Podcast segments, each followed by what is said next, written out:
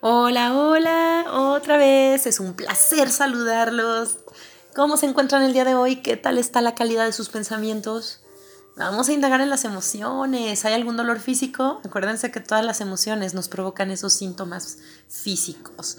Vamos a estar entrándole en la página de psicoespiritualidad en Facebook, más a temas de biodescodificación. Vamos, ya deben de haberlo visto, ya pusimos la biodescodificación de la tos, que hay gente que tiene tos permanentemente. Vamos a ir poniendo también este, otras, ya pusimos también la biodescodificación de la diabetes. Así es que si a alguna le interesa o alguno le interesa el tema, corran a nuestra página de Facebook, y pueden abrir debate en el grupo, ¿sale? Pero hoy voy a hablarles de entender un principio básico, el amor temporal y el amor infinito, porque todos somos uno y para todos hay suficiente. Pero chicos, existen dos tipos de amores, el temporal y el infinito. El amor temporal se manifiesta en todo lo que nos rodea, en la familia, en los amigos, en una relación de pareja. Vamos por el camino de la vida dando amor y buscando también ese amor, ese sentimiento tan plástico que te rodea, pero no lo sientes en el interior tuyo. Ese sentimiento inconformista que no llena ninguna expectativa, vagando en la confusión constante. Y pasa el segundo y el minuto y no te sientes lleno y te preguntas a diario, ¿por qué no me siento feliz, 100% feliz? Y entras en interrogación constante contigo mismo.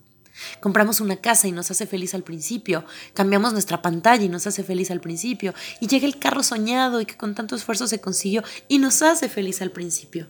El anhelo por ese alguien que llegue a nuestras vidas y le ponga esa chispa que tanto deseamos para no sentirnos solos, viviendo felicidades temporales en el exterior de cada uno de nosotros.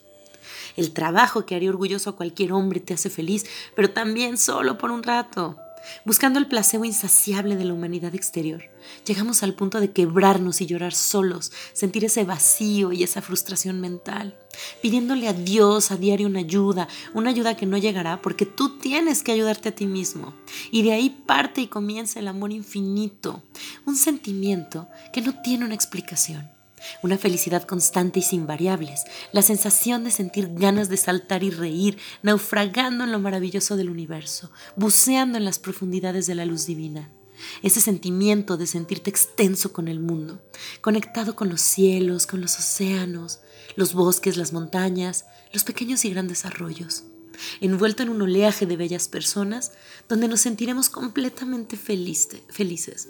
Angustias enterradas en el olvido, ese sentimiento que te abraza y te dice que no estás solo, porque literalmente no lo estamos, chicos. El amor infinito lo encuentras dentro de ti. El gran error es buscar afuera de nuestra casa lo perdido, porque lo perdido se halla adentro.